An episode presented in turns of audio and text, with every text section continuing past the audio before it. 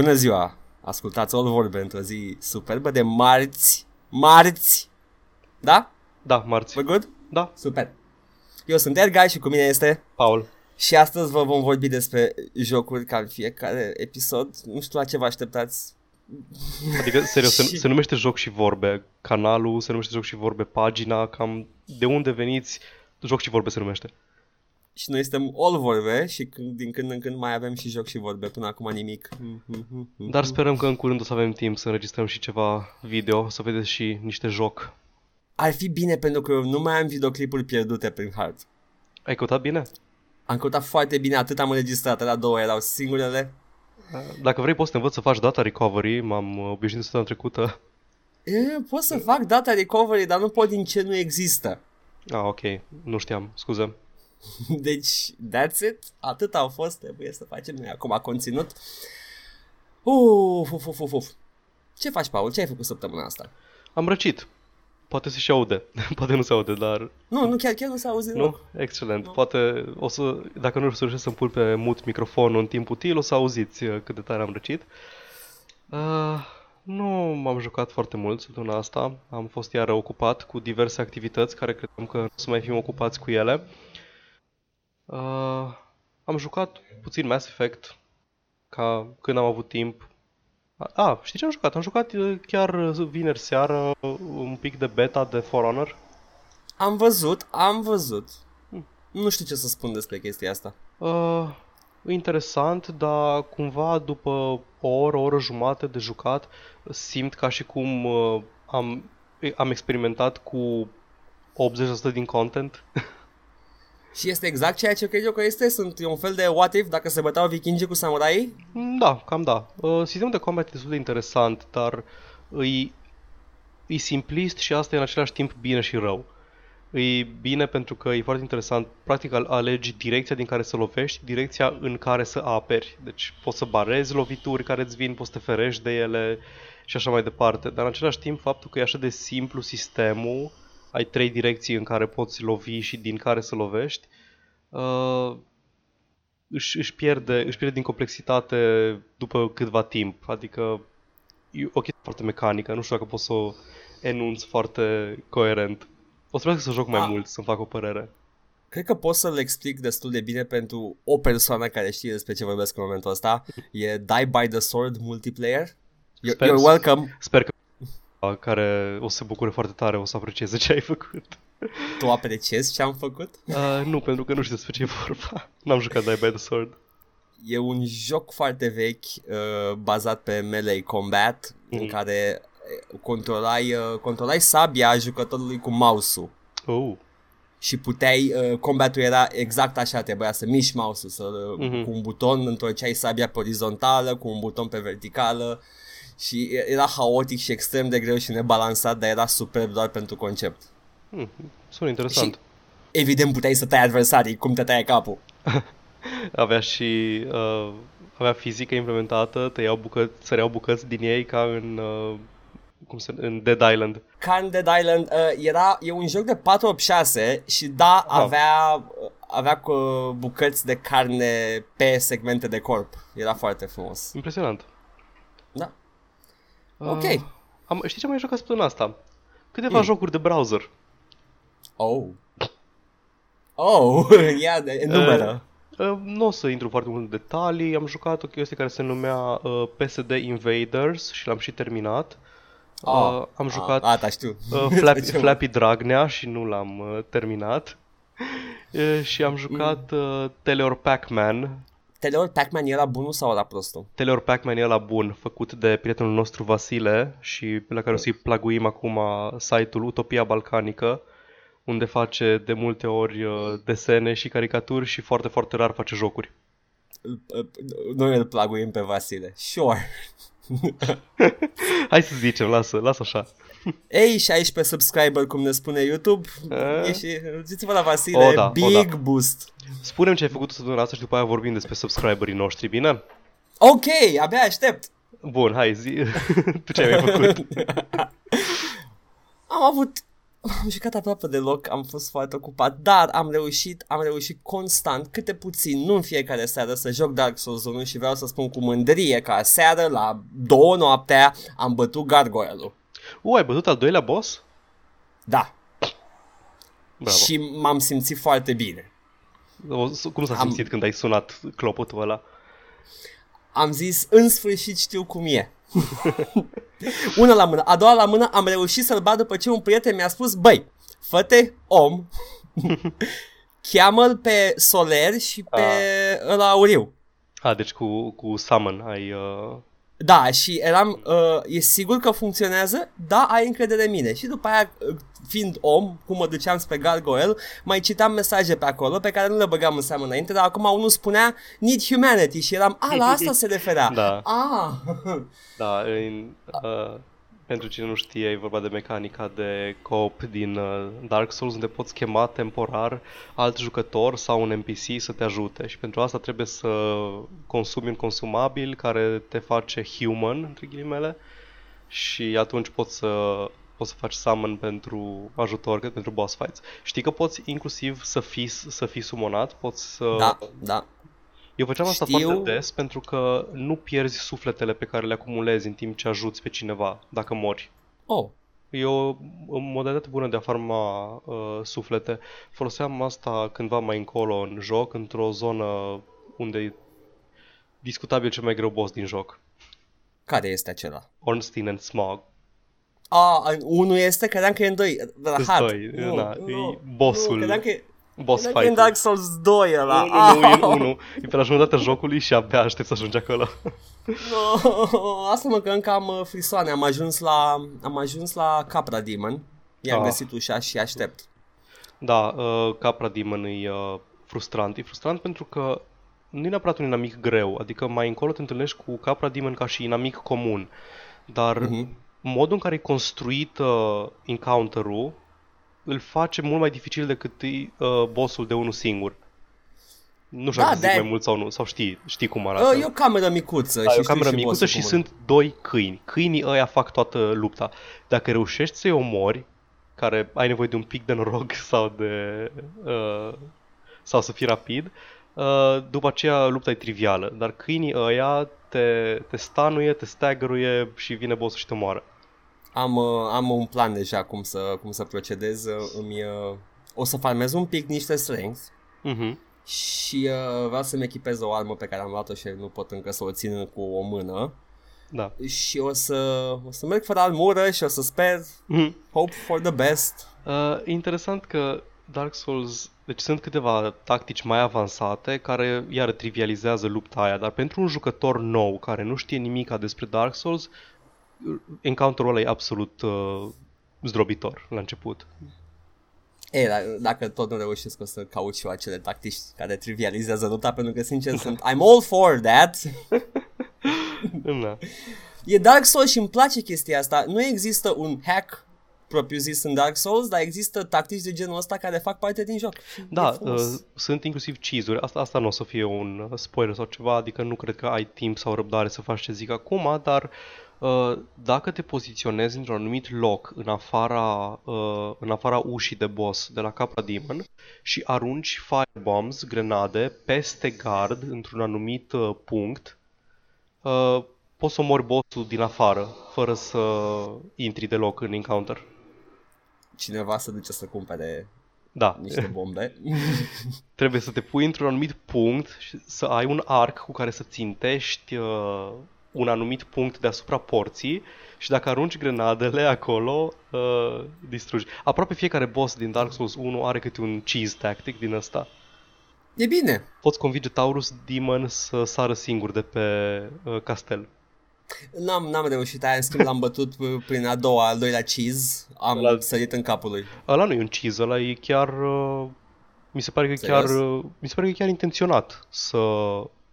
Faptul că encounter când intri în, când intri în arena bossului, uh, în spatele tău sunt arcași care trag Da, în da, da. tine.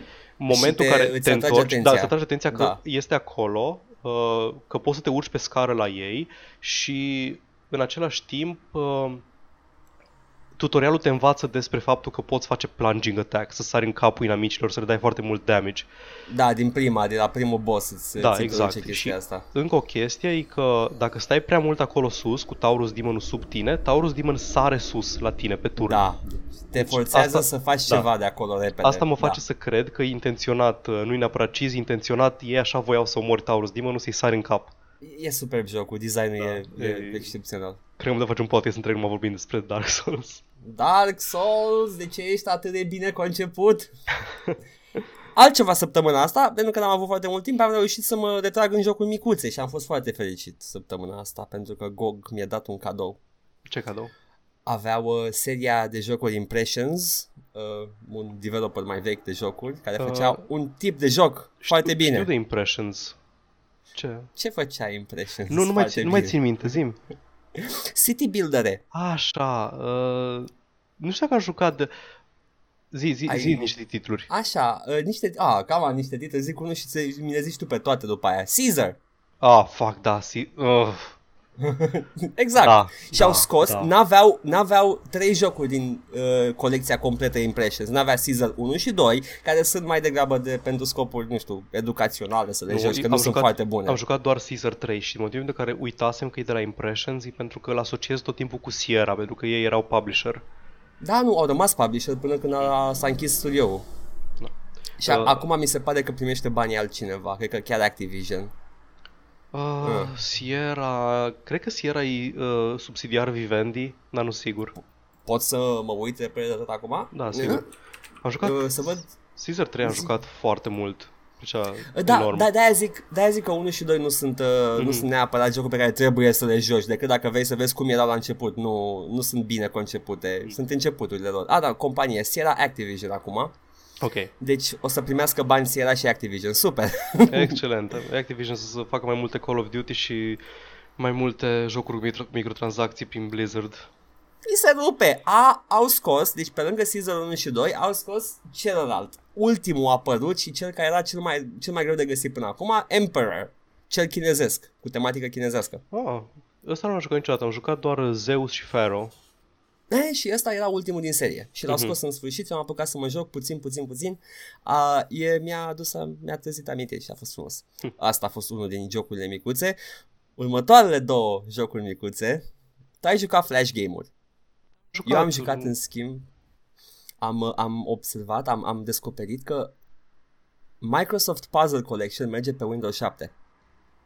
Hmm, nu știu ce e Microsoft Puzzle Collection. Nu mai știi, era un pachetel micuț cu niște joculețe, aveai uh, un fel de joc de genetică în care trebuia să combini animale cu diferite părți Ba, parcă... și... Uh, a, a, a, un Uh, pic? nu, îmi sună, îmi sună jocurile de pe enciclopedia Encarta, chestiile astea. Era din perioada aceea în care Microsoft mai avea pachetele de entertainment pentru, pentru Windows. Uh, și uh, avea, cred că vine în pachetul ăsta de Puzzle Collection, vin vreo 5 sau 6 jocuri destul de bine concepute și sunt clar, sunt time wastere în gen Minesweeper. Nu au, uh, nu au o progresie foarte uh, dezvoltată, sunt doar nivele mini puzzle-uri. Și uh, e- sunt distractive. Și a doua colecție de jocuri pe care am descoperit că merge și pe Windows 7 a fost After Dark Games, dacă mai știi. La fel, nu. Trebuie să, Nu, serios, trebuie să-mi serios, reamintești. te rog. The, the Bad Dog Screensaver nu spune nimic? Nu, Nu? îmi pare rău. Toasterul, zbură, toasterul cu aripi? Nici măcar vag. Oh my god!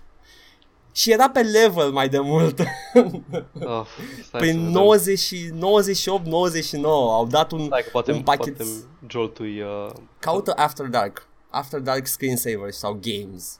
ok. Mm. Hai, Și uite, am After apucat Dark să joc Screensaver, ăsta. prima chestie. Ar trebui să vezi un toaster sau un câine. Mm, nu, nu, nu, nu mi-e deloc cunoscut. E, sunt niște pachetele de screensaver inițial după care au, au, au uh, fost și jocuri care au fost concepute pentru Macintosh și când au fost portate ulterior pe PC au devenit foarte populare și everybody started getting them. Și au fost și pe level, în caz că mai are cineva acasă CD-uri vechi, poate să caute. Le aveam la un moment dat, aveam un teanc întreg de ele, aveam trei turnuri din alea de suporturi modulare. Știi că erau suporturile alea Da, de da, CD-uri da, da, da. și uh, put, puteai maxim maxim fiabil era să pui trei unul peste celălalt. Da, da, da, da, subținere, nu? Da, și aveam trei turnuri de câte trei uh, rack-uri de CD-uri pline cu CD-uri cu... Mm, mm, CD-uri cu... cu... mm, uh, jocuri cumpărate. Demo-uri.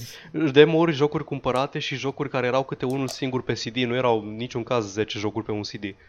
Exact, știu exact ce spui. Ok, uh, încă mai am uh, CD-urile cu jocuri full level.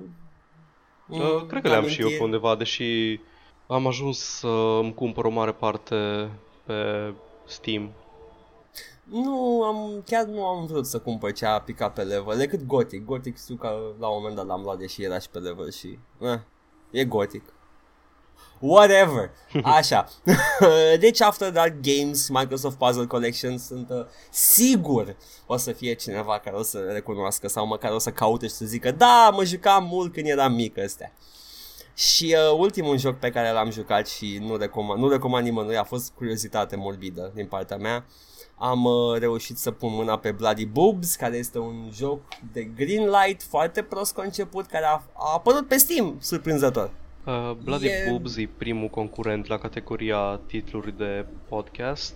Go on. Bloody Boobs? Mm. E oribil. da, da, o să punem acolo, îl amestecăm cu ceva, cum facem de obicei și vedem, iese un titlu coerent până la urmă.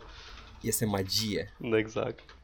Uh, și uh, Bloody Boobs este un, un third person survival, cred că pot să-i spun, cu o tipă îmbrăcată sumar, care este uh, pregătită pentru sacrificiu uman. deci tu ești, vei fi făcută sacrificiu în joc și scopul tău este să scapi de demoni și toate chestiile care ți în cale. Problema jocului este că e prost balansat, controlele nu sunt deloc, uh, nu, nu răspund foarte bine, uh, mișc, mișcările, movementul personajului este stângaci făcut, animațiile sunt greoaie și uh, habar n-am ce să fac. Nu e nimic în acel spațiu de joc care să-mi indice pe unde să o iau sau ce să fac. E foarte întuneric în joc, monștrii sunt rapizi și te omoară imediat. Uh, bun, astea sunt părțile rele și părțile bune? Uh, boobs. Ah, ok, super. Ah, păi... și, și, și sânge. Ah. Până deci, acum... O experiență pozitivă atât. Overall, nu? da, da, I guess. Ah. Depends on how horny you are when you play it. și, și chiar și așa, monștrii aia se apropie foarte repede și nu prea poți să admiri nimic. No. Uh, I know. E, vezi, un, un poți, joc să, poți să te dai ca în Tomb Raider uh, în spate la un perete ca să poți să vezi mai bine nu, poți să miști tot cu camera așa, ah, deci okay. e, e gândit. S-au gândit, s-au gândit, bine băieții. Sau s-a gândit. Scuze, scuze, nu, nu vreau să spun s-au gândit bine băieții, poate niște fete au lucrat la jocul ăsta. Nu, nu, e, Sună ca un joc făceam făcut... De... făceam referire la faptul că poate a fost făcut un singur om. Da, am înțeles. Și poate, calitativ cel puțin, yeah. Ok. Ah. E 2 dolari pe Steam, nu îl cumpărați, vă rog frumos. I don't know, faceți rost de el cumva, nu știu. sau cumpărați Convingeți-vă. Da, sau cumpărați Cui pasă? Oricum murim toți. ah. Wow, și mai am o chestie săptămâna asta. Ce am, ai? Uh, am, am fost foarte ocupat și am, uh, am observat uh, ceva dureros. N-am apucat să stau pe Facebook săptămâna asta și, și s-au mișcat lucrurile foarte repede. Uh, și este o problemă care, pe care o simt din ce în ce mai apăsătoare. O spun cu o urmă de sarcasm. Uh, memele Cred că meme se spune română, nu? Memeuri? Memeuri? Mimiuri? Memeuri? Mimurile? Mimurile. Memeuși. Memeșurile. E-poantele. De ce Traian Memeș? Oh. Am, uh, am făcut o pauză de două zile, cred, de la Facebook și de la mm, timpul petrecut pe Facebook. Și, nu e o perioadă am... bună să-ți iei vacanță în perioada asta. Economia de meme merge în continuu. merge înfricoșător de repede, Paul. Da, suntem în bulă, suntem pe creștere economică. O să, o să fie la un moment dat și o recesiune, dar nu în momentul ăsta. Acum merg memele prea repede am stat, deci două zile am stat și când am intrat vedeam chestii pe, pe chaturile noastre, da, sunt sigur că sunt, o, aveți o grămadă dintre voi chaturile voastre și în chaturile alea circulă meme ca pe bandă rulantă și vezi la un moment dat, intri pe chat dimineața și vezi ceva ce pur și simplu nu știi de unde să o apuce, ca o cratiță fără mânel pusă pe foc. cum, cum abordez eu chestia asta? ce e asta? Și am, uh, m-am, uh, m-am enervat un pic și am, uh, am impus două reguli pe care mema ta trebuie să respecte, altfel îți pierzi timpul cu ea. Du-te dracu înapoi pe chatul tău cu ea. De acord. Tre- trebuie, știi cine trebuie ești. să... Cine sunt? Nu tu, persoana care aude și se Ah, simte. ah. Știi cine ești. Nu, nu, nu, nu, nu vreau să fie direcționat ace- la acea, uh, spre acea persoană, pentru că nu e, el e unul dintre mulți care fac chestia asta. Eusebiu. Și nu este, nu ajută pe nimeni și trebuie să respecte două, două reguli. Mi se, pare, mi se pare de bun simț. Prima, să zicem că tu ai o, o memă dancă, umedă, cum vrei să-i spui, jilavă. Jilavă. O memă jilavă, e suculentă, o simți, îi simți sporii cum îți intră în nas și îți, îmbogățe, îți umplu paleta de gust. Mema aia ta este, e bună și o simți și o postezi undeva. Trebuie să te întrebi. E haioasă dacă persoana care o vede nu știe mema originală, pentru că hai să fim serioși, va fi meta. Pentru că nu mai poți să creezi nimic nou, o să fie o med- mem- meta-memă pe care tu o arunci în public. E haioasă dacă lumea nu știe mema originală, da sau nu. Dacă nu, poți să treci la pasul următor, care este ultimul bastion al bunului simț pe care poți să-l faci. E haios, punct. Aceasta a fost episodul nostru din Joc și Meme. Ne vedem săptămâna viitoare. Deși cred că ai putea să o iei și invers, mai întâi dacă e haios, dar nu, e, pe primul plan Nu, este sunt dacă... de acord, ar trebui, ar trebui să se poată supraviețui măcar la nivel fundamental o glumă de una singură, fără să se bazeze pe, uh, nu știu, să fie un, un sistem complicat de prerequisites în spate ca să poți să râzi la o chestie. Nu nu Dacă are e sens glumă. altfel. Altfel postez uh, mirror flipped pictures of my cat. Haha, și mă, clasic, Mă, mă, mă prefac că e memă. Și râd clasic. eu și cinci oameni care suntem pe chat și știm gluma și nu e haios decât dacă știi procesul creierii ei.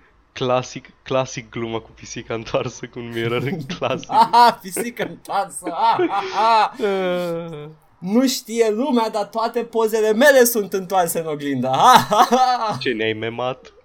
Oh, v-ați picat toți în plasa mea de jilăvie. Asta cred că e momentul în care noi doi suntem niște moși care suntem în partea greșită a istoriei. Nu suntem în partea greșită a istoriei. Istoria o să Nu ne spună. suntem. Eu știu, știu memele co- tinerilor, tineretului. Sunt, sunt glume slabe, dar sunt glume, au o urmă de umor. În cel mai rău caz e o memă care este un banc adaptat sau este o, un arhetip de umor de când lumea și îl folosești tu cu o poză haioasă. Și acolo e o glumă. E proastă, dar e o glumă. Dacă începi să pui chestii abstracte care n-au niciun, nicio urmă de umor sau o construcție de glumă, du-te înapoi pe chat cu ea. Eusebiu. Tu ai unul, eu am altul, tu, cu toți avem unul. Da. Și nu, nu zic că sunt persoane rele în vreun fel. Critic tot trendul ăsta, doar. Atât, atât trendul îl critic. Da, și pe mine mă enervează, da, câsăfă, n-ai câsăfă. Nu, taci! Deși aia e haioasă într-un fel, Da, da, e, aia- e o vorbă românească. E, Da, e vorba, are, are, nu, nu are niciun fel de element uh, ocult sau obscur, e chiar... uh, Da, hai să nu analizăm uh, prea în Memele. profunzime memele și să ne întoarcem la jocuri. Na, na, stai două secunde, na, n-am trăit, n-am trăit, n-am, n-am trăit ceva atât de ermeneutic Da. de la cursul de literatură din anul 3. Mm. de la facultatea de electronică, nu știu, cum ți una, aia pe care am făcut-o. E, e, deci, e, it's, ah. Ok, gata. Super. Hai să Înap- am, am terminat, asta a fost Geek Culture Moment, că suntem totuși un podcast de Geek Culture. ne-am reprofilat pe Geek Culture după ce am vorbit uh, 15 minute despre Conan săptămâna trecută și despre creatorul de imprimante Howard Phillips Lovecraft. e, nu pot să folo- nu pot să exprim în vorbe ceea ce văd, așa că se voi printa. da. Um, hai să vorbim un pic despre episodul de săptămâna trecută. Um, Ok.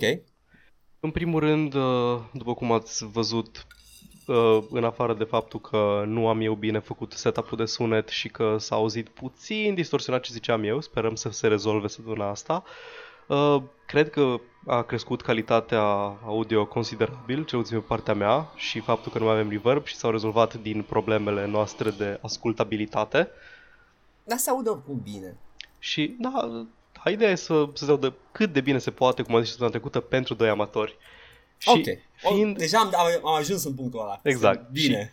fiind foarte entuziasmat eu de, de faptul că aveam primul episod uh, relativ bine produs, m-am gândit, hai să promovez uh, podcastul de săptămâna asta printr-un ad de Facebook pe pagina noastră. Și am băgat o sumă, o sumă modestă, uh, nu foarte mult, am făcut o campanie targetată pe... Inițial făcusem pe jocuri video, dar mi-am dat seama că jocuri video e o chestie foarte largă și nu ne, nu ne aduce neapărat exact uh, genul de audiență pe care o vrem. Nu ne aduce jocuri video, sunt- acolo se încadrează și chestii ca și Candy Crush, Farmville. Mai există Farmville? Uh, cred. Doi, sigur. mai Ok, e. da. Chestii de astea pe care nu ne aduc neapărat uh, publicul pe care îl vrem, pentru că noi vrem un public cât de cât uh, core gamer, nu? Da, da, da. Nu-i, nu-i tocmai casual, facem multe referințe obscure, dar nu-i nici hardcore, că, na, avem și Av- vieți separate. Da. Uh, și am făcut, uh, am targetat, uh, am targetat re- campania publicitară pe uh, persoane dintre 16 și 35 de ani uh, cu interese uh, în, din România și care aveau ca interese video games și ca să mai uh, îngustez din, uh, din plaja de posibili uh, ascultători, am adăugat chestii mai tipice pentru core gamer. De exemplu, am pus uh, PlayStation, adică interese. PlayStation, Da. Xbox, Steam, uh, role-playing games, online games și așa mai departe. Și ca să aduc și nișa de oameni care ascultă podcasturi și chestii de genul, n-am băgat podcasts, deși poate trebuia să fac asta. Uh, am pus uh, PewDiePie, pentru că să zicem că e cel mai cunoscut și sincer nu știu de la noi uh, content creators foarte mulți. Și nu am dat cred drum. că ai făcut bine cu PewDiePie. Uh, ideea e că am pus minim 16 ani, deci mă gândeam că o să ajute. Da. Și am primit, to- am primit într-adevăr 141 de like-uri, dintre care doar 3 sunt de la cunoscuți de-ai show-ului și ascultători uh, regulați. Deci, uh, ca și numere, like-uri pe postarea de pe Facebook, super. 141 de like-uri. Uh, 11 clicuri pe linkul postării, unde era de fapt Wow. podcastul. Niciun fel de, uh, niciun fel de boost sesizabil pe canalul de YouTube la număr de views.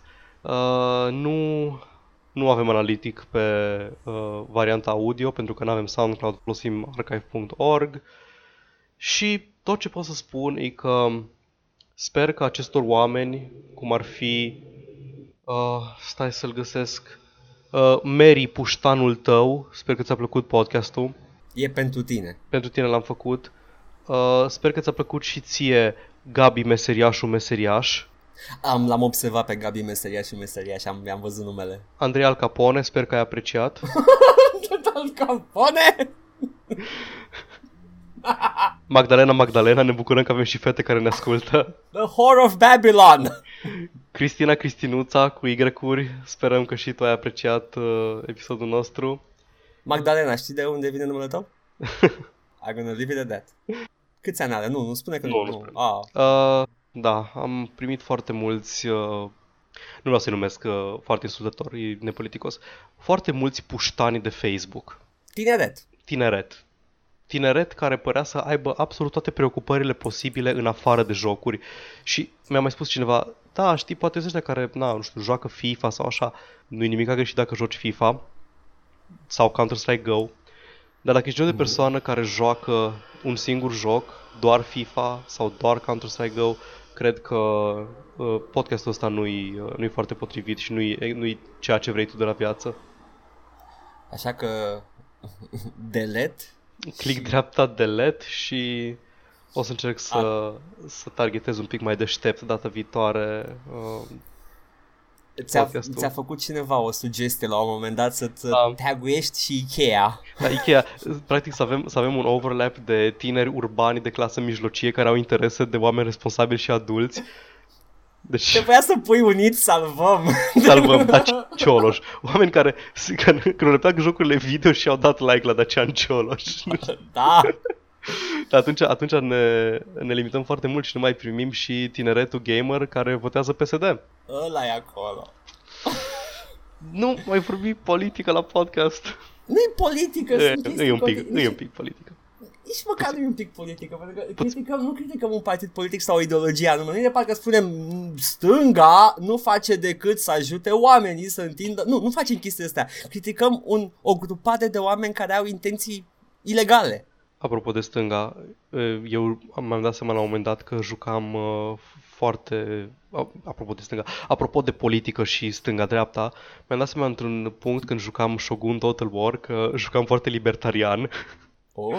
Adică scădeam, scădeam taxele uh, pe orașe atât de mult, nu, nu le scădeam uh, până la maxim uh, de tot, dar scădeam cât să am creștere economică pozitivă, pentru că gândeam că long term asta o să se materializeze în taxe mai mari.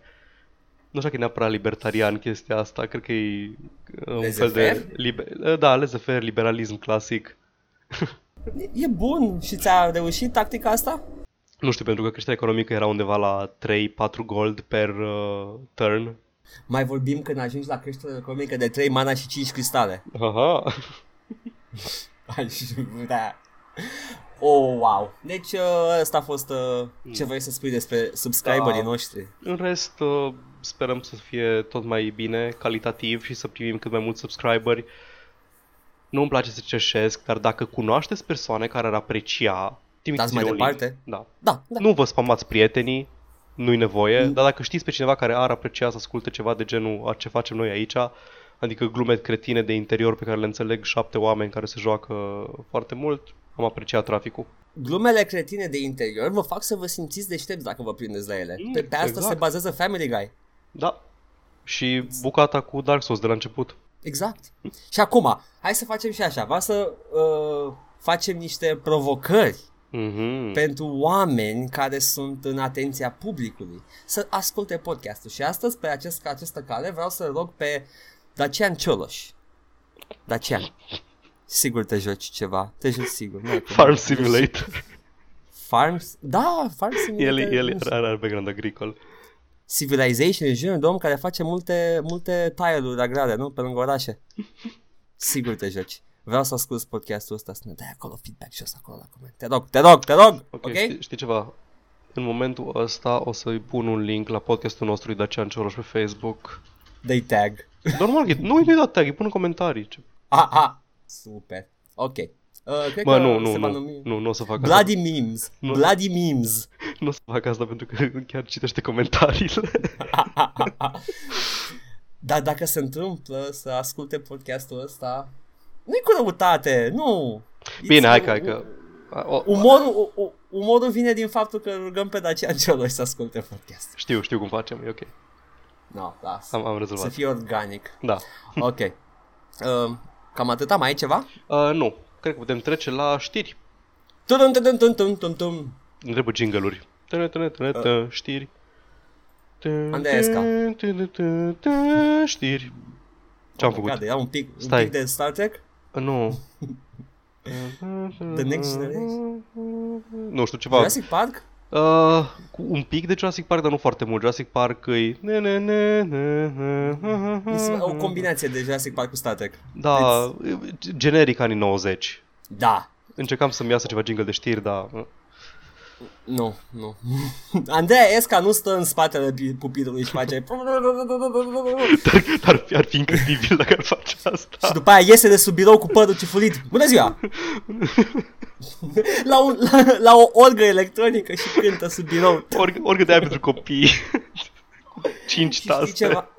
Partea înfricoșătoare este că așa, sunt convins că așa era la TV Sot în anii 90.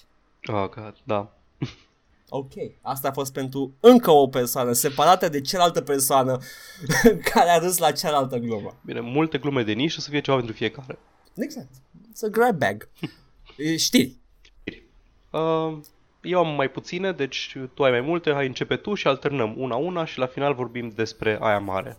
Aia mare. Ok. Uh, eu am o veste bună pentru cele două persoane care au jucat Time Splitters cândva pe PS2. E un shooter foarte haios în care călătorești în timp, uh, structura nivelurilor e următoarea, mergi din perioadă de timp în altă perioadă de timp, ai tematici diferite pe fiecare nivel, e superb jocul.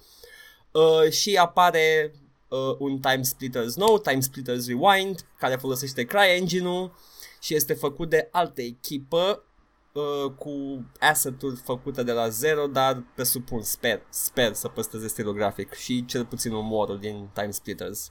O să fie uh, un reboot sau un sequel? Presupun că e sequel, Și... Da. se numește Rewind, ar putea mm-hmm. fi reboot, dar nu e prima oară când seria Time Splitters își face reboot la serie sau măcar face un fel de redo a poveștii. Mhm. Se Mă, uit, bazează pe călătorit în timp, așa că orice ar fi, it fits. mă uit acum la el și uh, arată foarte bine, arată foarte stilizat. Deci, Este. în consecință, am bătrânit ceva mai bine decât uh, jocurile care încercau să fie fotorealistice. No, capcana timpurilor. Da. Știi cumva dacă...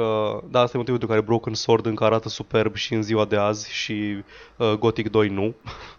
Da. Opa, Asta domniș- și faptul că e 2D. Mă Da. uit la o poză cu o domnișoară polițist. Hello, Lieutenant Malone. Uh, Time Splitters Rewind sau e un Time Splitters mai vechi? Nu știu, Time Splitters Wiki, Lieutenant Christy Mal- Christine Malone. Mm, seria sa, cred că s-a oprit la PlayStation 2, dar uh, acest nou Time Splitters este zvonit să apară și pe PC, așa că putem să ținem degetele încrucișate. Are, are țâțele foarte mari, la asta mă refer. Ah, atunci 10 din 10. Da. Oricum e joc de 10. Cred că are, cred că are, are mai multe poligoane în sâni decât are în tot restul corpului. Pe vremea mea erau doar piramide. Ah, asta nu sunt piramide.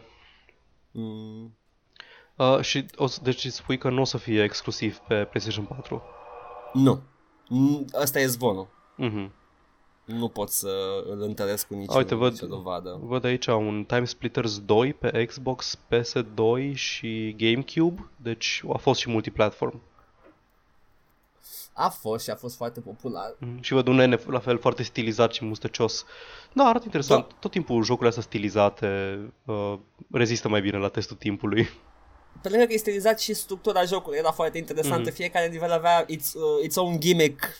Unul era în- într-o bază rusească din războiul rece, altul era în Egiptul antic. Mm. E, e interesant și fiecare are un, o mini povestioară în ea. Și Interesant. te bați cu un inamic care poate călători prin timp. E frumos. Arată interesant.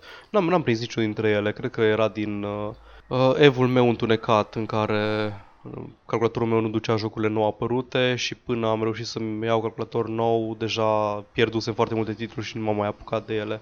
Plus nu cred că... că puteai să prinzi, e consolă. A, asta. și, și asta, prima consolă pe care am avut a fost uh, PS4 și o am de 2 ani, un an, un an, un an și Ce? un pic. Uh, nu, exclu- excluzând desigur Terminator uh, și... Nu. Rambo. Nu, nu am avut, n-am avut nici nimic până Serios? la... Da? PS2, am avut cu PS2, Da. îl am de foarte mult timp. Aveam un prieten care avea Xbox 1 și am mâinile Xbox. destul... Am, am Xbox 1, primul, Xbox original. Ăla, Xbox, Da, așa. deci eu am, eu am mâinile destul de mari, dar controllerul ăla I love it. Îmi place la nebunie controlul de Xbox. Îl am și pe PC acum. Asta nu folosesc. ăla, ăla, de, ăla primul.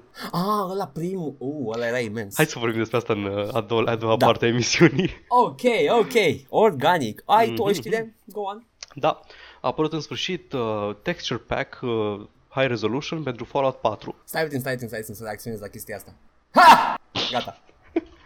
Uh, în caz că nu știți, Edgar este gen de persoană care preferă să joace chestii la 720p upscaled la HD pentru Nu, că nu, zi adevărul. Zi adevărul. Îmi place să joc, să joc chestii la un frame rate mare și stabil. Ah, ok. Din ce, din ce mi-ai spus uh, tu era o chestie estetică, deci m-ai mințit. Era o chestie, nu, nu, nu, era o chestie estetică, dar um, principalul motiv este frame rate-ul mare și stabil. Da, pentru asta, pentru asta înțeleg. La un moment dat mi-ai spus că arată mai bine 720p Nu, a- upscaled. A, am înce- a început să-mi placă, m-am atașat de stilul ăla vizual pentru că îl jucam pentru frame rate-ul mare și stabil. Știi că asta, asta are un nume, se numește Sindrom Stockholm. Nu e adevărat, nu m-a ținut frame rate-ul mare și stabil și m-a bătut în beci. Păi, apropo de frame rate mare și stabil, uh, pe lângă faptul că ocupă 58 de gigabytes doar texturile noi, uh, Așa. are și, are și cerințe care la început îmi păreau destul de decente. Ah, Core i7 5820K, care cred că e vechi de două generații, ceea ce e destul de bine. 8 GB de RAM, pe care îi are majoritatea lumii în calculator la ora actuală, deci totul ok. Și Da, da. minim, minim GTX 1080. Uite, pentru asta pot să se ducă să Pot. facă ceva cu ei. Chiar înșiși. pot. Nu înțeleg de ce, n-am încercat încă patch-ul și chiar l-aș încerca pe 970-ul meu. Uh, din câte știu, texturile se încarcă în cea mai mare parte din RAM, nu neapărat din video RAM, nu? Ar trebui, da, că se bagă în buffer. Ideea e, că, ideea e că e o chestie de memorie, nu e o chestie de putere de procesare, deci nu înțeleg de ce ar fi neapărat nevoie de o placă uh, video atât de avansată ca și procesor. Dar o să încerc. Ai- O să încerc să văd. Chestia e că știu că pe tine nu te deranjează texturile de rezoluție joasă, dar pentru mine la lansarea lui Fallout 4 uh, mi se păreau efectiv ex- execrabil uh, că arătau de la, din apropiere texturile. Eu n- n-am avut problema asta. În primul rând nu stau să mă plec la fiecare chestie. A doua, a doua, a rând, a doua chestie e că mă aștept să fie fazi multe din ele pentru că e un joc imens. Da, chestia e că uh, nu erau, nu erau peste tot, dar la chestiile de environment și nici măcar nu puteai să te pleci, să te uiți. Dacă te apropiai destul de mult, la un moment dat erau și erori de texture popping și cred că uita să îți încarce varianta un pic mai bună a texturii. Mi s-a întâmplat, mi se întâmplă în, Și- în câteva jocuri chestia asta. Na, Uh, uh, nu știu. mă bucur că este am- mod high resolution, cred că ar merge mult mai bine optimizat. Vreau doar să, adică sunt sigur că există moduri care fac același lucru pe care îl face pack-ul de texturi HD și Da, da, da. da. repară problemele astea. Am, am mai Sau vorbit... măcar să ai putea să încerci cu un EBN, un filtru din ăla de imagine. Hmm, aș putea încerca. Uh, ideea e că am mai vorbit noi despre texture pack-urile făcute de oameni care nu au fost implicați în... Uh... Dar asta e făcut de developer, nu? Da, da, da, dar tu spuneai să caut un mod făcut de... Da, e, e, e un filtru de imagine ăla. Ah, ok, ok. Și reușește, reușește să s- facă texturile și mai sharp. Mhm. Deci și asta, toate chestiile astea în sub un giga. Hmm, o să încerc. Una la mână. A doua la mână uh, nu pot decât să compar cu uh, Skyrim-ul, uh, ultima versiune de Skyrim care are și High, HD Texture Pack, Mhm. uh, care reușește să, să refacă texturile, să le facă mai arătoase, fără să-și ceară 58 de giga. Da, e absolut enorm. Nici nu, nu înțeleg, jur că nu înțeleg. Uh, dacă poate pentru 4K, habar n-am. Dar 58 de E, giga sunt, e aproape m-am cât uitat la ele. jocul. Cred că e mai m-am mult decât uitat la jocul. ele, nu sunt 4K și da, e mai mult decât jocul. Cum să fie texturile mai mult decât jocul? Bethesda, Mm, a- Bethesda ce faci? Uncompressed files, man! Oh, Fișierul ăla necompresat, Blano, man! Vreau să mă omor acum că am zis Blano. Blanao. Blanao! Nu, Oribil. De unde? Ah! Meme-uri. Uh, da, Blood, bloody memes. Bloody Așa. memes. Zi, mă- ai rândul tău. Rândul meu? Mhm. Conan Exiles devine foarte rapid jocul meu preferat. Uitasem de chestia asta. Zi. Deci, c- pe cuvânt, di- di- până acum, până acum ce știm despre el? Este un survival, da? Are nuditate, este în Mm. universul Conan, un univers 18+. Plus. Um, uh, are, poți juca prin LAN, poți juca multiplayer local, are, costă bani, Stai o secundă, E multiplayer încă- local? da, Oh, ce interesant. local. Înseamnă că nu are foarte mult uh, server-side processing, nu? Nu. E Oh. multiplayer, poți, poți și multiplayer local, este one-time purchase, nu e free-to-play sau nimic de Aha. genul ăsta. Și încă două chestii uh, foarte importante. Mă, mă o secundă, mă o secundă, mă o secundă. Înainte să intri Ok. în chestiile importante, că nu știam chestiile astea și vreau să le lămuresc. Uh, Da. Este MMO deschis sau MMO instanțiat? E instanțiat, sunt niște Aha. hărți imense. Sunt ca Ark, Ark uh, Survival Evolved. Ok, deci, deci, ah, ok, ok, ok, deci e un fel de, ai serverul cu harta și mai mulți jucători care se joacă pe el și... Da, da, da. Deci, ok, deci nu e o chestie, o lume constantă, persistentă, Nu, ca e și un survival WoW game. sau... Ok, ok, ok. Eu cred că e MMO, un cum sur- era Age of Conan. Păi nu, că asta e și problema. D- Ok. uh, That failed, that failed. Sună foarte bine, de fapt, pentru că jocurile astea survival sunt foarte populare acum și mai ales dacă ai ceva aparte, cu o tematică aparte. Ark Survival Evol- Evolved, nefiind cu zombies, are succes foarte mare. Poți să arunci cu caca în oameni. Și asta.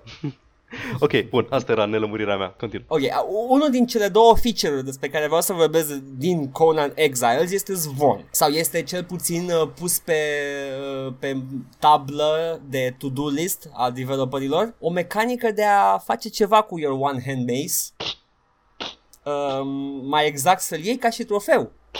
Și acum am, am o chestie, una la mână. Da, dacă implementează castrarea în jocul ăsta, automat îl cumpăr în ziua respectivă. La secunda în care aflu despre chestia asta, am cumpărat jocul. Pentru că și mai, mai vreau o chestie, vreau o lămurire la chestia asta, dragi uh, oameni care faceți Conan Exile. E, poate fi și castrare feminină, nici chiar castrare feminină, mutilare feminină? Adică, Uh. can I cut boobs? Uh, cred Uh, că, îmi cred pare că rău, îmi, nu, trebuie să duci până la capăt. e, un, e un subiect un pic uh, sensibil.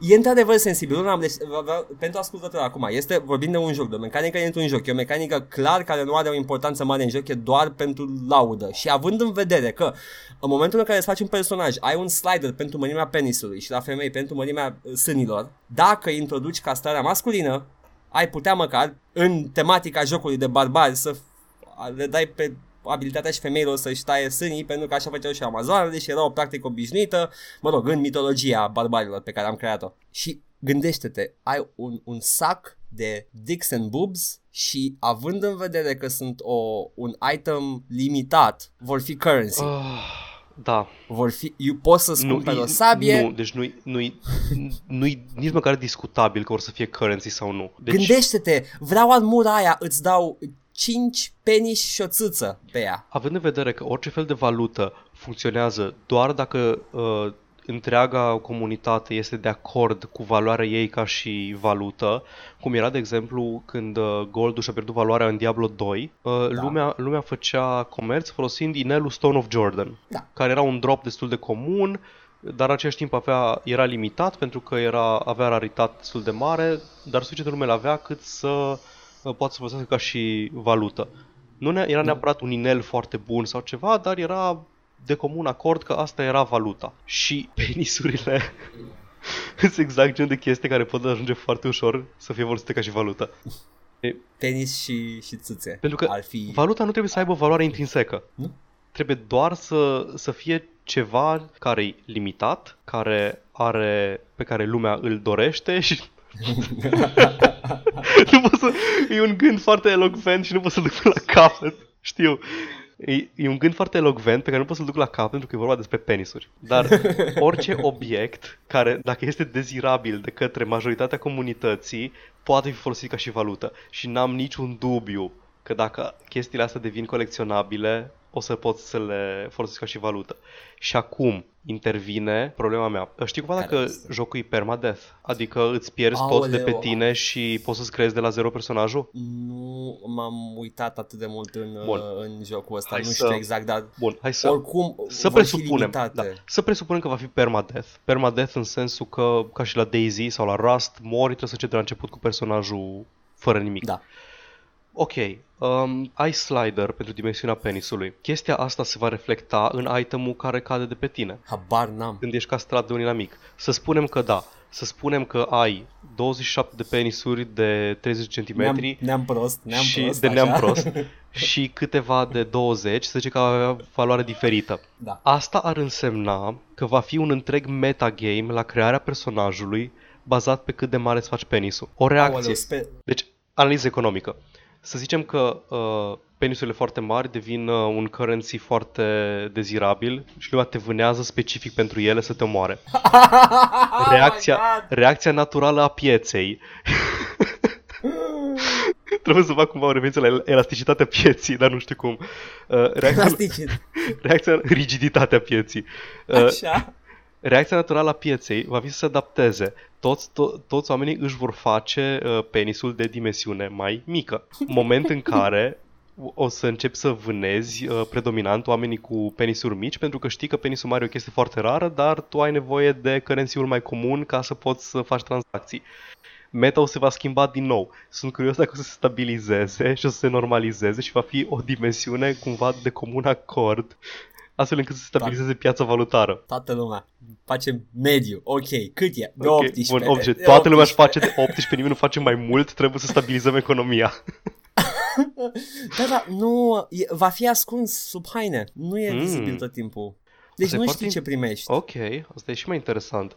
Um, hmm, asta ar fi un, Îl iei și- asta e un element de gambling. Da. Mhm. Te uiți la el, cum arată? Mm, E, are mușchi mari, sigur îl are mic. Da, sigur și-a făcut mic. Sau te uiți la el, ăsta e mic de înălțime, sigur și-a făcut penisul foarte mare ca să fie o glumă foarte amuzantă. Ha, ha, ha. Ah, Și mă aduce cu gândul la cealaltă problemă, mai spinoasă. Nu știu de ce e spinoasă, ar trebui să nu fie spinoasă, dar sânii, Mm. care se pot vedea ușor prin haine.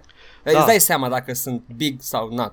Big. Asta, asta e un avantaj, un avantaj uh, unfair. Mm. Mm, well, uh, difor, uh, dimorfism sexual, nu știu cum să-ți explic asta, dar mulți oameni încă își încearcă să cuprindă complexitatea acestui termen. Sunt diferiți, normal că sunt diferiți. Ah, foarte Mă rog, complicat. de- a- a- e- a- are potențialul de joc absolut genial, sper să continue până la capăt cu trenul Deci- ăsta. Dacă, dacă poți să cumperi cu un sac de penisuri uh, o sabie în jocul ăla, mă apuc și eu în ziua întâi, facem streaming, nu știu. Oh God. O să fie Ion Creangă Simulator. Pentru cine a citit acea poveste, știți voi care? Oh, ce faci, ba- ce faci? Cresc puli. Citat. Deci, Citat din creangă. ok, ok. N- Nu supun ca jurătură dacă cităm unul din mari Nu, clasici nu. în viață. Eh, Nu, Nu? A murit? Nu e, ai un, e un creangă? nu știu, habar n-am, n-am fost la școală. Ok. Um, asta este Superb. una la mână, a doua la mână, a doua la mână, mod support. Cu Steam Workshop integrat. Uh, cred că trebuia să începi cu asta. Trebuia să încep cu asta, asta era Mhm. mai meh. Ah, Mi se stai, pare stai, mai stai, bună. stai, stai. Mod support. Poți să implementezi, support. Poți să implementezi un market întreg pentru penisuri. The Penis Un, Market. un Oh auction my God. house. Oh my god. Presupun că o să fie moduri uh, pe fiecare server în funcție de ce vrei să joci, dar uh, sigur o să fie servere cu penis markets, sigur o să fie o mecanică dacă ăsta ajung ca și dropuri în joc. Abia aștept. Ok, vreau, vreau să zic mai o chestie și după aia să încheiem de tot subiectul. Da. Știi cum o să se numească piața asta? Indicele pe piață? Cum? Nasdaq. Oh! Am, am terminat. Da, gata, ok. End. Mai ai o știre? Uh, da, uh, Castlevania o să fie serial Netflix și asta e literalmente tot ce știm despre el în momentul de față. Și că scrie uh, Uh, Warren, și că Warren Ellis uh, a fost implicat în uh, scenariu. Poți să dai un exemplu de ce a Ah. scris Warren Ellis? Da, Transmetropolitan, nu? Mhm. Mhm, e unul dintre Și, uh, comicurile mele preferate și am avut Da, așa un same. lapsus pentru moment, nu știu dacă chiar el a scris sau nu. Da, și eu mă gândeam.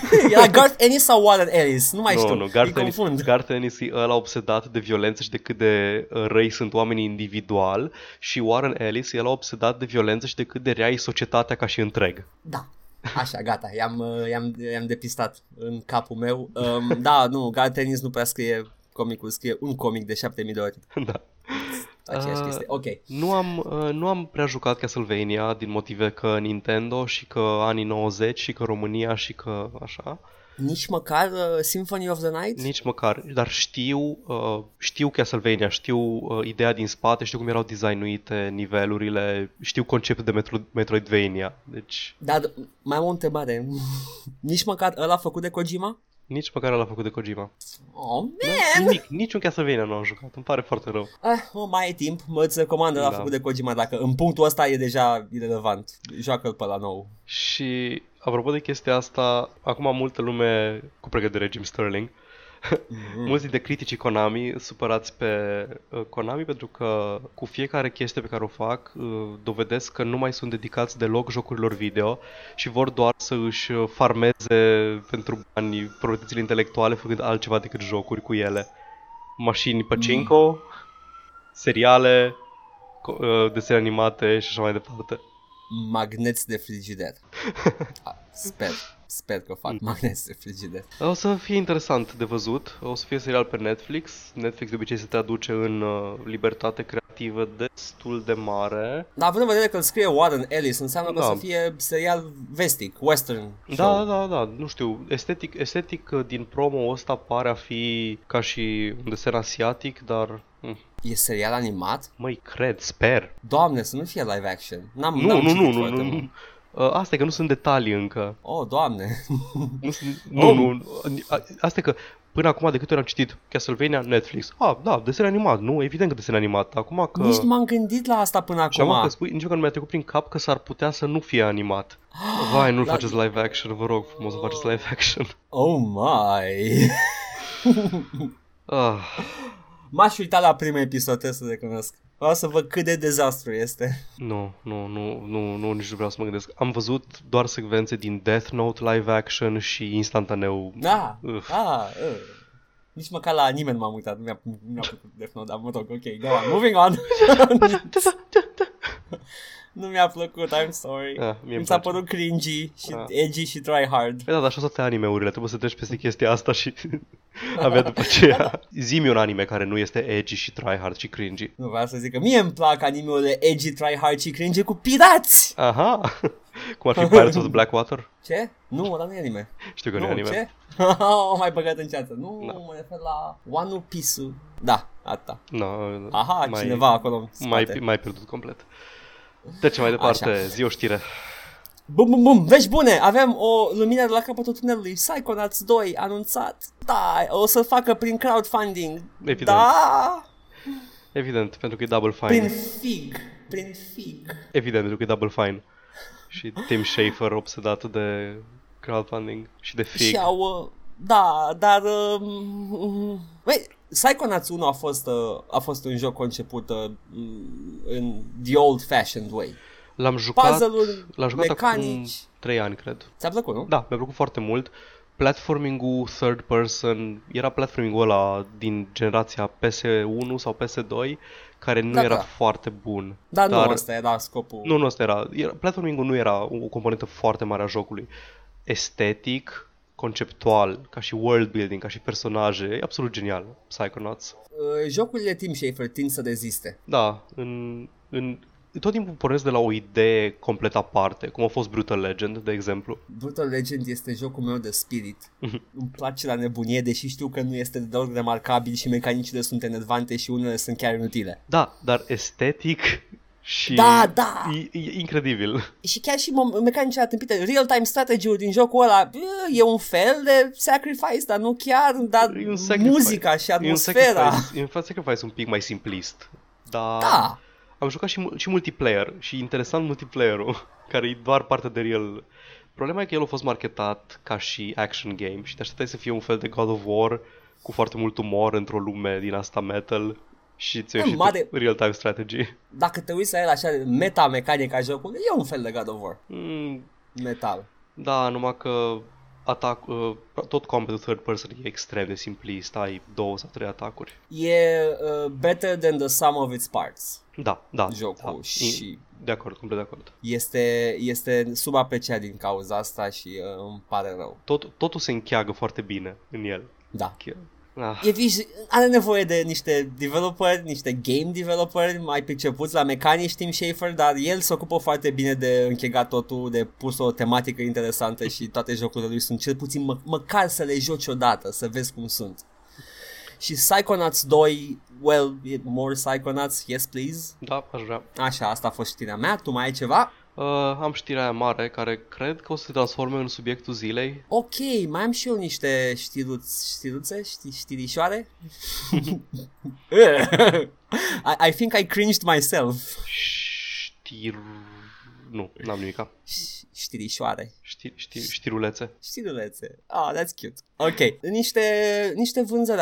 Se încheie anul fiscal pentru mm. foarte multe companii și au început să facă bilanțuri și au apărut cifrele care sunt foarte interesante. Avem uh, un, uh, un bilanț pe niște jocuri, cele mai populare jocuri de pe Steam de anul trecut. Uh, Civilization 6, care a reușit să, să, să, să, să, să, să, să total de jucători 1.600.000, Wow! Ok, da, destul de mare. Owners, da, cam aceeași cifră, numai că sunt mai, pu- mai mulți puțin la owners, deci sunt încă câteva zeci de mii care încă nu l-au pornit. Să vă fie rușine, Civilization 6 e superb. Um, și ca și uh, copii vândute, dacă reușesc, 1,5 milioane, da, având în vedere că ai și numărul de Sau, players sau, total. cum ar, sau cum ar spune Square Enix, o dezamăgire completă. Pentru Square Enix îmi pare rău, dacă că și GTA 5 ar fi o dezamăgire completă. Următorul joc e GTA 5, 75 de milioane de copii vândute. Au! 6,5 doar pe Steam Ok. uh, și uh, nici nu mai are sens să mă mai uit la cifre. Ah, și prețul per copie este de 60 de dolari, așa că faceți voi matematica și numărați câți pantaloni de aur au uh, Rockstar acum. so yeah, GTA 5 e un succes. Square Enix ce ar spune la GTA 5 cu cifrele astea? Um, se putea mai bine, adică 70 de milioane de dolari nu sunt toți banii din lume, deci... Mm, Bine, uh, GTA 5 a avut un avantaj foarte mare și anume că s-a lansat de două ori. Da. Cred că și, chiar de uh, trei ori. Nu știu, dar cred că încep să învețe producătorii tactica asta și Mm. într-un fel e bine pentru, pa- pentru piața de PC. Pe mine nu mă deranjează deloc să aștept. Încă n-am jucat GTA 5, nu l-aș fi jucat pe PlayStation 3 știind că apare pe PlayStation 4 și nici pe PlayStation 4 știind că apare pe PC. Dar unii fapt- trebuie să-l joace Mm. când apare. E, e o problemă aici, pentru că GTA 5 a avut două lansări dintr-un motiv uh, foarte mm, special. El s-a lansat inițial pe PS3 și a fost, s-a, s-a lansat fix la finalul consolei și s-a anunț, imediat a apărut PS4 și au, au fost nevoiți să îl relanseze pe PS4 și cu ocazia asta l-au pus și pe PC. Mhm. Și l-au, l-au băgat pe PC cu grafica avansată concepută pentru PS4 și modurile noi de joc. Da. Cred că pe PC are chiar mai multe feature-uri decât pe PS4. Uh, first person nu există pe PS4? Din câte știu, nu. Ah, deci e pe Plus PC anumite, strict. plus anumite uh, feature-uri legate de online, din câte știu. Da. Nu, nu, știu, nu știu exact. Da, ideea e că uh, cine a vrut să joace când apărea, cine așteaptă, cine e fan GTA, îl cumpără pe consola pe care apare la început. Cine Da. vrea să aibă experiența enhanced, îl cumpără și când apare pe PS4 decalat cu un an. Și cred că așa o să facă și cu Red Dead Redemption, pentru că încă nu are release date pe PC. Și Presupui că o să aibă. Presupu- eu presupun că o să aibă pentru că este și pe Xbox One. Deci nu mai e PlayStation exclusiv, e și pe Xbox One. Eu sper să aibă. Din câte știu, primul Red Dead Redemption era pe un engine destul de prost uh, optimizat care nu prea mergea pe PC și de aia Era au apărut pe- doar pe console. Mm, cred că e vrăjeala asta, că folosea engine-ul de GTA 4. Eu sper din suflet să nu mai fac greșeala asta încă o dată. Mm. Adică- Deci avem o...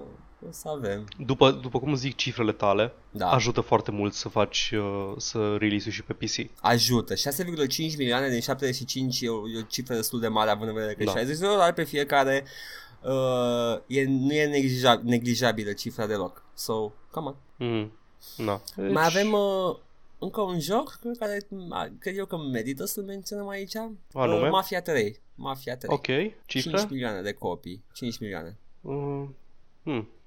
Din, Ok. din câte am citit, uh, n-a fost extrem de bine primit de critici. Nu, Mm. nici, nici ăsta n-am apucat să-l joc. Eu nici nu am jucat seria Mafia deloc. Am înțeles că Mafia Am 2 e jucat. foarte bun. Mafia 2 e foarte bun, dar nu e, nu e joc. Mhm. Și o să-ți confirme asta oricine a jucat Mafia Ok. 2. E o poveste interactivă. Perfect.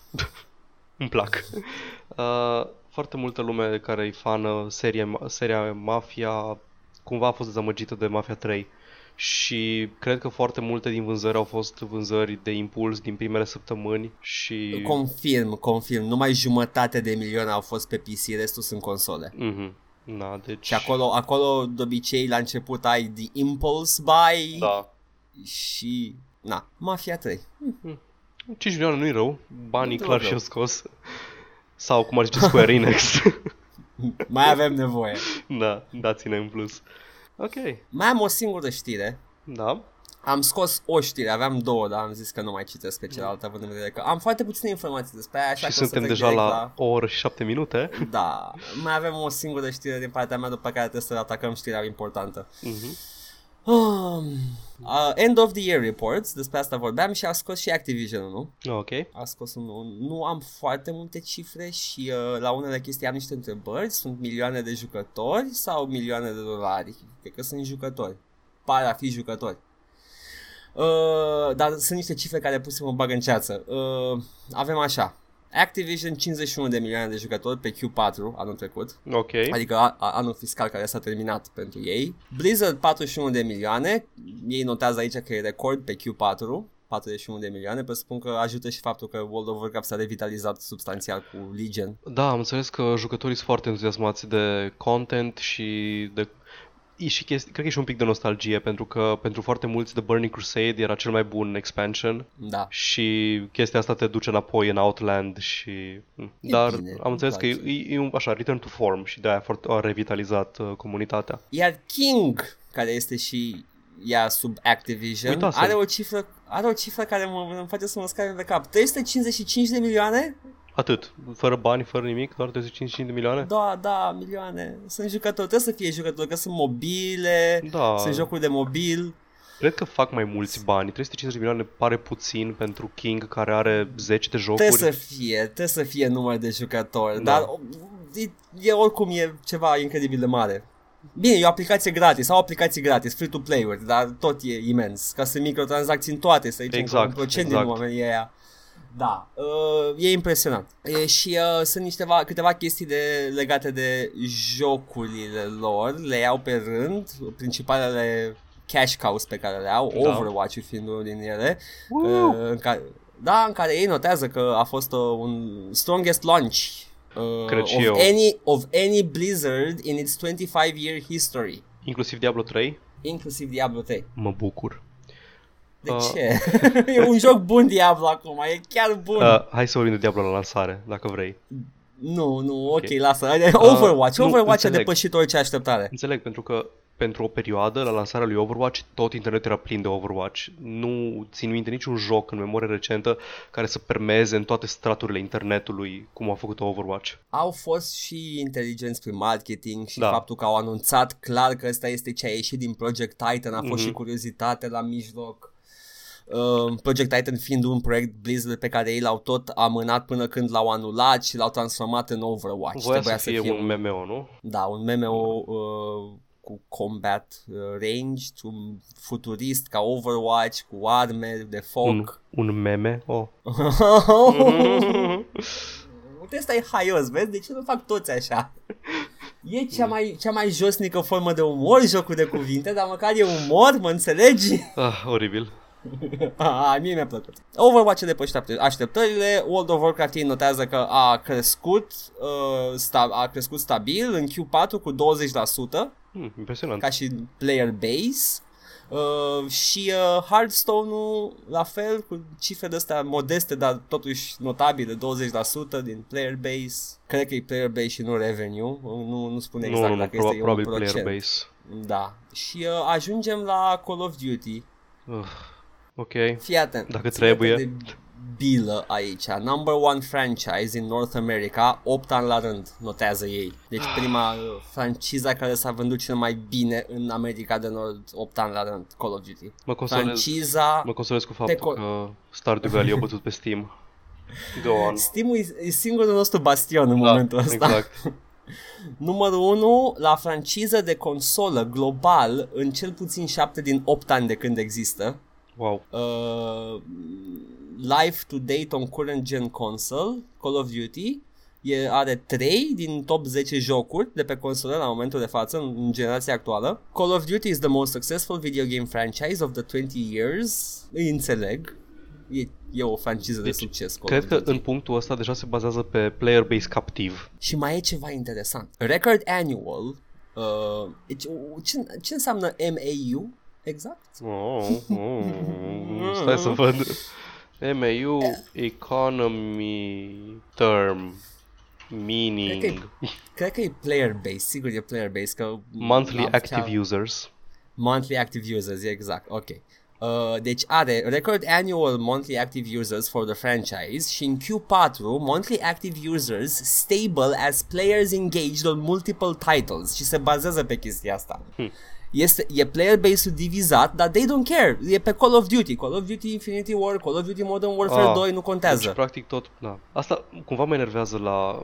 Mă enervează nu neapărat că nu sunt jucător de Call of Duty, dar mă enervează conceptual și motivul pentru care niciodată nu mă, mi-a prit să mă apuc de Call of Duty multiplayer sau așa. Uh, apare unul pe an și practic ce se întâmplă, jocul precedent moare acu- aproape de tot. Nu moare, asta e chestia. Asta, asta m-a șocat la chestia asta. Jocul nu moare, ei au constant ultimile El nu va trei... moare. Nu va moare, nu. Ultimile trei Ultimele sunt, trei sunt uh, active? Ulti, u- u- ultimele trei sunt active și jucătorii stau pe ele și lor nu le pasă că sunt pe trei, le pasă că sunt în Call of Duty. Da, da, da, normal, trebuie să practic trebuie să ții omul conectat la franciză, să fie în mintea lui, să ca să-ți cumpere e care- următoarea. Și eu am, am ceva împotriva asta fundamental.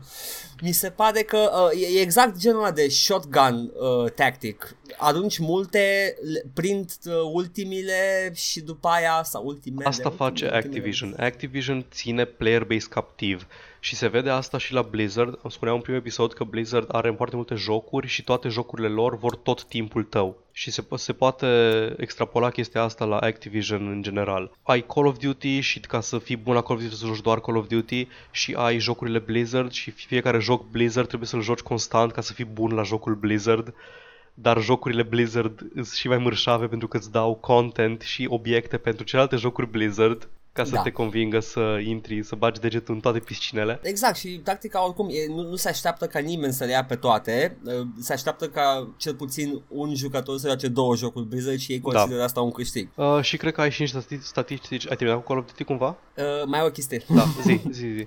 În 2017 să ne așteptăm la un Call of Duty care goes back to its roots. Atât. Oh, Sincer, fuck, nu spune ia- cum, nu Știi, știi de ce? Știi de ce? Uh, Battlefield, Battlefield 1, exact. Da. Deci- A, a stricat toată formula Call of Duty. Da. Bine, cei drept. O, era o vreme în care mă săturasem de shootere din al doilea război mondial. Era deja exagerat. Toate, și jocuri de strategie, cum ar fi Company of Heroes, toate erau World War II. Și după Da, aia da, s-au acum mutat ți-e în dor de Modern ele. Warfare și acum ești, "Mm, nu mai putem să băgăm și naziști dacă se poate. Come on, erau buni, erau Da. răi, nu- nimeni nu se plângea că omorâți arabi, erau naziști, I mean, what Nici the măcar nu e hell? vorba de asta, dar e, e așa de, e așa de uh, anost să folosești uh, ca și arme M4 și chestii din astea pe care le vezi în toate filmele de acțiune. Exact, mai, mai bine e un garand Da, exact. și Uh, mai am o singură chestie, o zi. singură chestie care mi se pare uncalled for, de unde vine chestia asta, habar n-am, dar ei au decis că este o chestie pe care trebuie să o facă în 2016, 2017. Uh, Full Destiny sequel în 2017. Da. Chiar ai, Tu de, bă- de te-am întrebat dacă ai terminat cu Call of Duty pentru că voiam să vorbesc și eu despre Destiny. Zi. Z- Zic ce scrie aici mai întâi și după aia poți să spui tu că tu ai experiență cu Destiny, eu nu m-am atins de el, nu mă interesează jocul ăsta. Da, Punct. zi. Uh, uh, full sequel to broaden the franchise's goal reach, which along with follow-on content plans sets the stage for growth. Super. Deci se, se uh, deja au planificat expansion pack-uri, DLC-uri. Bun, hai să, hai să zic Da. de, despre Destiny. În primul rând se știa de foarte mult timp că Destiny are un development plan de 10 ani. Mhm. Deci din start se știa chestia asta.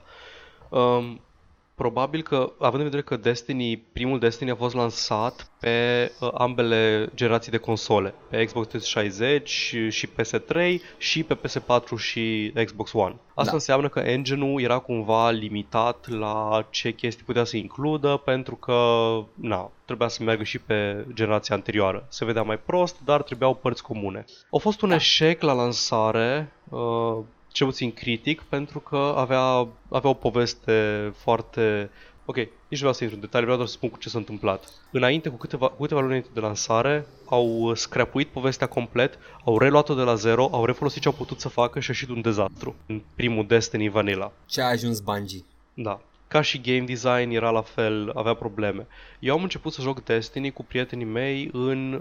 Ei jucau de mai înainte, eu am început în Year 2, de la expansionul al treilea, The Taken King, care făcea și niște overhaul-uri de uh, cum funcționa loot și cum uh, funcționa sistemul de farmat și de echipaj și așa mai departe. Se știa că o să fie Destiny 2 anul ăsta, se știa că ultimul expansion care a apărut toamna trecută, Rise of Iron, pe lângă faptul că Mhm. funcționa doar pe cea mai nouă generație de console, deci nu mai era și pe generația anterioară, era phased out deja, aduce cumva, îl face un pic mai accesibil pentru jucătorul casual. Pe foarte scurt, cum funcționează jocul, un item de nivel foarte mare îți dă o statistică, îi zice light level, care e cumva comasat attack, defense, totul. Scopul trebuie să ai light level cât mai mare, să fie cât mai eficient în combat. Ce au băgat Wow. ei, uh, au făcut mult mai accesibil ca atunci când găsești un item de level mai mare, să îi poți lua doar statistica aia, doar numărul ăla, să-l torni într-un item pe care l-ai pe tine și care poate e specializat la percurile pe care le oferă, îți place cum arată și așa mai departe. Deci nu trebuie să Da. echipezi item nou, să îți faci mai bun itemul pe care l-ai pe tine. Ok. Toate astea, Destiny, ca și toate jocurile Activision, e un joc care vrea tot timpul tău pe care l-ai la dispoziție. Are daily quests, daily PvP, weekly quest, weekly PvP, weekly raid, weekly uh, bounties, Ok. daily bounties. E- Dacă vrei să faci tot ce poți să faci, am încercat într-o perioadă, uh, îmi lua între 2 și 3 ore în fiecare seară, plus mai multe în weekend pentru că voiam să fac raid-ul. E obositor și ei spun că vor la Destiny 2 să facă încă un overhaul din ăsta complet, să-l facă mai accesibil pentru jucătorii casual, pentru jucătorii care sunt lapsed și ideea este să, uh, deși nu este un expansion, ei vor să te lasă din Destiny 1. Să Practic te tot vizitezi. progresul. Aha, un import save file, ceva de Ceva de genul. genul. Îs curios cum o să funcționeze chestia asta, cum uh, dacă, or, dacă nu or să adauge clase în plus. În Destiny momentan are 3 clase cu câte 3 subclase fiecare. Nu nu mi-e foarte clar cum or să facă, dar promisiunea inițială era că nu îți invalidează tot progresul pe care l-ai făcut jucând zile și nopți și ore întregi pe parcursul pe parcursul ultimilor 2 ani. Înțeleg de ce îți permit să import save-ul, da, ok, o petreci zile jucând jocul ăsta și nu, nu vrei să arunci totul la o parte, dar când ajungi în punctul ăla în care jocul tău n-a prins, care mai sunt portițele tale în care poți să Băi, mai prindă? Jocul oprins, adică Destiny are un player base dedicat și uh, sunt oameni care îl joacă în continuu. E, e un skinner box, dar e un skinner box eficient. Uh, îmi plac anumite aspecte din el, îl jucam pentru că aveam prieteni care joacă, dar odată ce s-a oprit n-am mai, nu mă mai uh, prea atras să revin, să intru în fiecare zi să fac rutina aia. Dar el ca și joc, în momentul de față, e destul de bine designuit ca poveste în continuare nu e impresionant, nu e nimic, dar vizual arată bine, ca performanță se mișcă bine și e satisfăcător PvP-ul și na. În are, momentul, are de față, bune. în momentul de față ce, ce spui? Te-ai, ai încercat sequel-ul? Dacă mă pierd pressure iară prietenii, da. Dar uh, nu, nu mă... Momentan sunt un pic sictirit de tot ce înseamnă multiplayer, n-am, n-am mai prea jucat. Dar cine știe, până în toamnă când apare, mai este timp, Poate da. o să mai termin din backlog și o să mă mai gândesc. Poate nu o să-mi iau consolă și nu o să mă intereseze în continuare. Sau poate okay. așa, da. Da, din nou, wow. aș vrea foarte mult ca Activision să-și uh, să, să mă mai lasă să fac și altceva. Dacă se poate. Da, sună bine. Call of Duty nu-ți cere timpul tău? Mm, nu, nu-ți cere timpul, dar cere, cere cumva dedicare. Adică ca să fii bun la Call of Duty trebuie să joci mult Call of Duty. Nu și pe PC. N-am înțeles niciodată chestia asta cu oameni care pe PC este cel puțin cu tastatură și mouse. E un instagib deathmatch pe mm, care îl jucam da. și când eram mic. Deci uh, e, mi se pare accesibil Call of Duty. Mi-a plăcut multiplayer Call of Duty și în continuare cred că este unul dintre cele mai bune shootere multiplayer fast-paced care există. Mm. Îmi pare rău dacă sunt unul din oamenii aia, dar e bun. Mă, eu n-am nimic împotriva e... lui Call of Duty, doar mi se pare că saturează da, asta face. M- da. Adică ați putea să încercați și ceva nou, băieților, vreau frumos. Da, serios, ceva, adică nu neapărat. Poți să zici tot Call of Duty, dar uite, cu Advanced Warfare, cum spuneau unii, uh, spuneau că e foarte bună campania single player și niciun element nou și interesant din campania single player nu intră în multiplayer și multiplayer e exact aceeași chestie. Se refer la Infinity War. Uh, Infinity ad- Warfare. Da, in, scuze, Infinity Warfare. Advanced Warfare e al de anul trecut. Da. Um, pentru că spuneau că, ok, ai arme care arată diferit și arme care trag cu plasmă și cu depleted uranium, e tot un M4. E tot un M4, e tot un Kalashnikov, e tot un M5, arată diferit, trage la fel, se comportă la fel. Și... E adevărat parte de ship battles, care, din câte știu, nu intrat deloc în uh, multiplayer. Nu, nu vii la Call of Duty să cauți chestiile astea. Știu, și da, știu chestia asta. Da, își prind, își prind și player base-ul și se prind și pe ei într-un uh, cerc vicios de design repetitiv. Mi-ar plăcea să revină la uh, al doilea război mondial. Ah, o să vedem ce se întâmplă. Da, fingers crossed. Asta au da. fost știrile.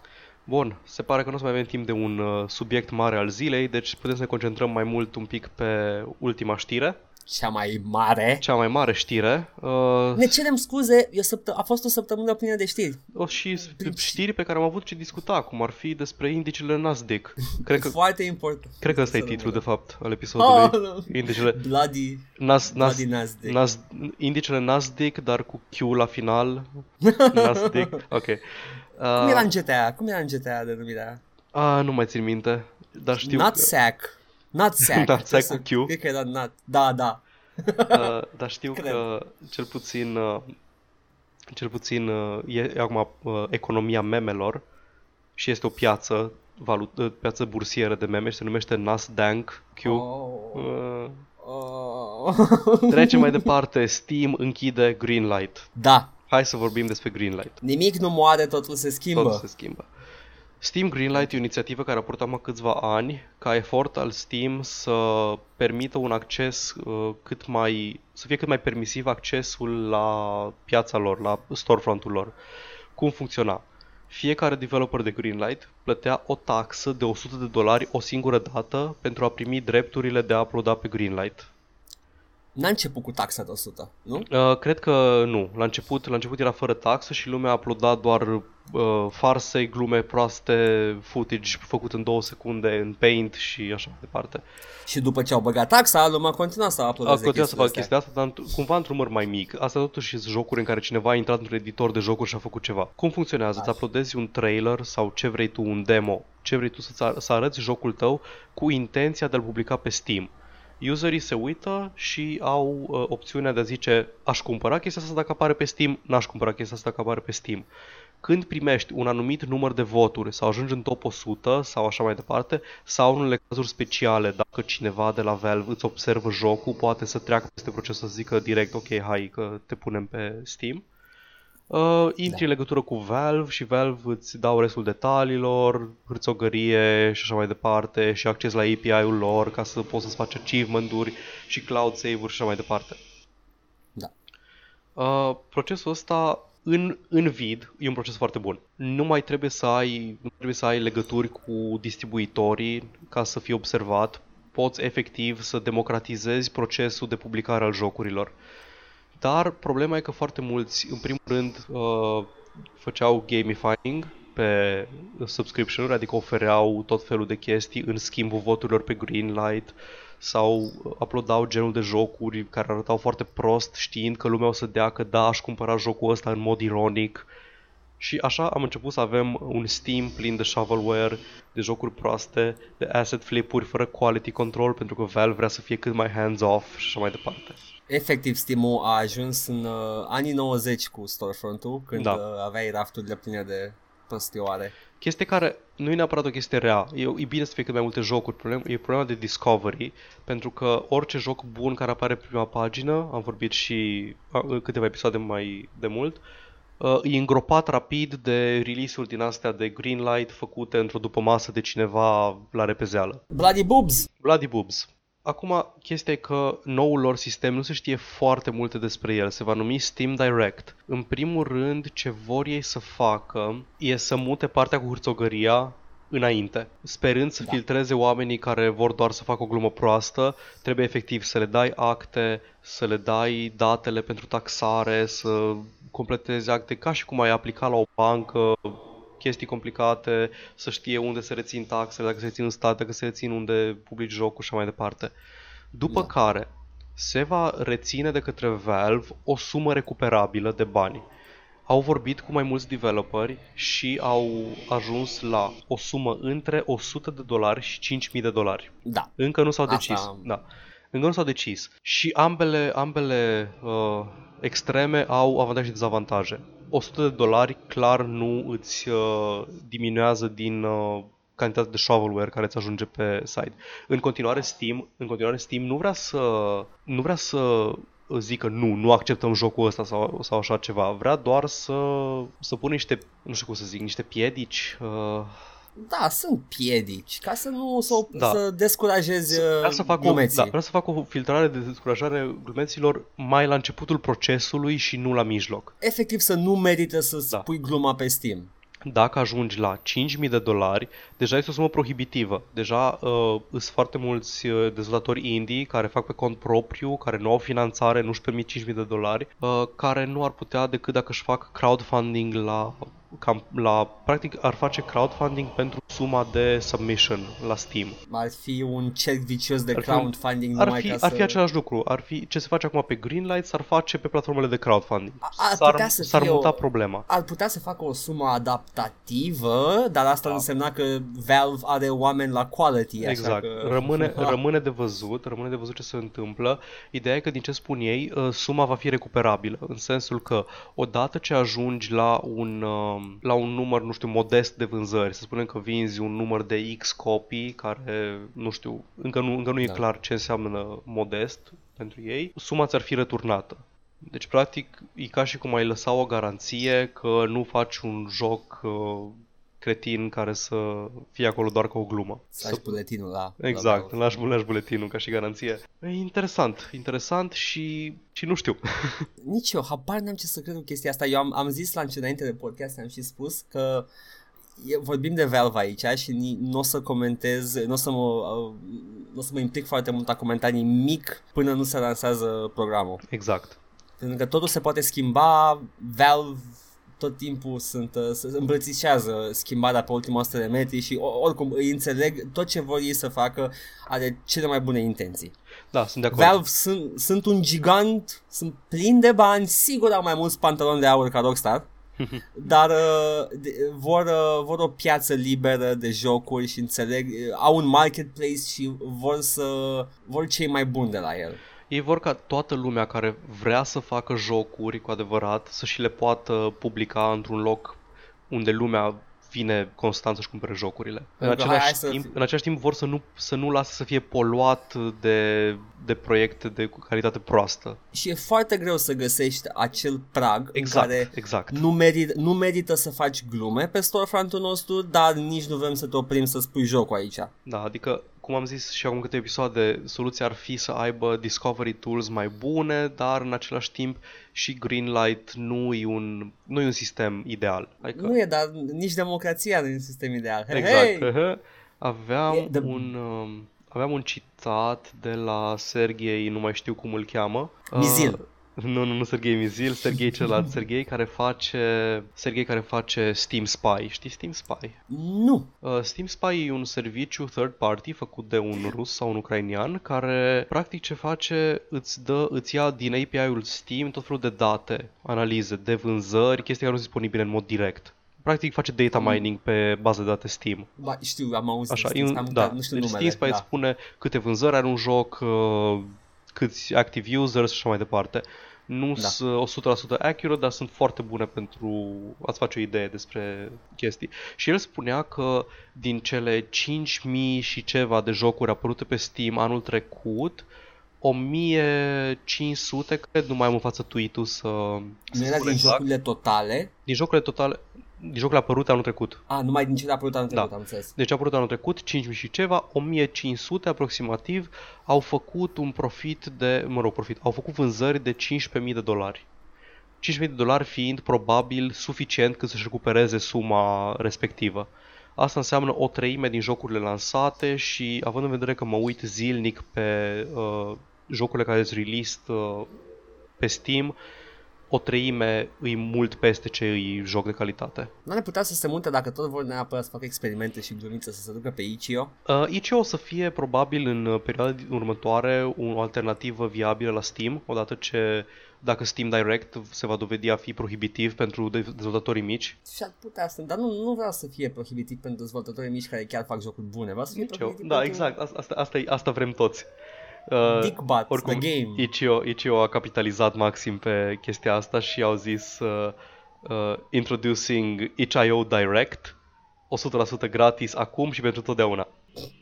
Adică cum era și până acum. Itch.io e complet uh, gratis din câte știu. Da, da, asta e, trebuie, nu vrea Valve să facă un storefront special pentru jocurile astea, uh, nici nu cred că e bine pentru afacerea lor, dar da, vine Itch.io da. și deci, acaparează, Itch.io, e bine. tot ce a făcut și-a modificat pagina de upload pe care o avea de obicei, care pur și simplu intri pe o pagină și ai upload your game, atât. Și da. acum pe pagina aia scrie itch.io Direct uh,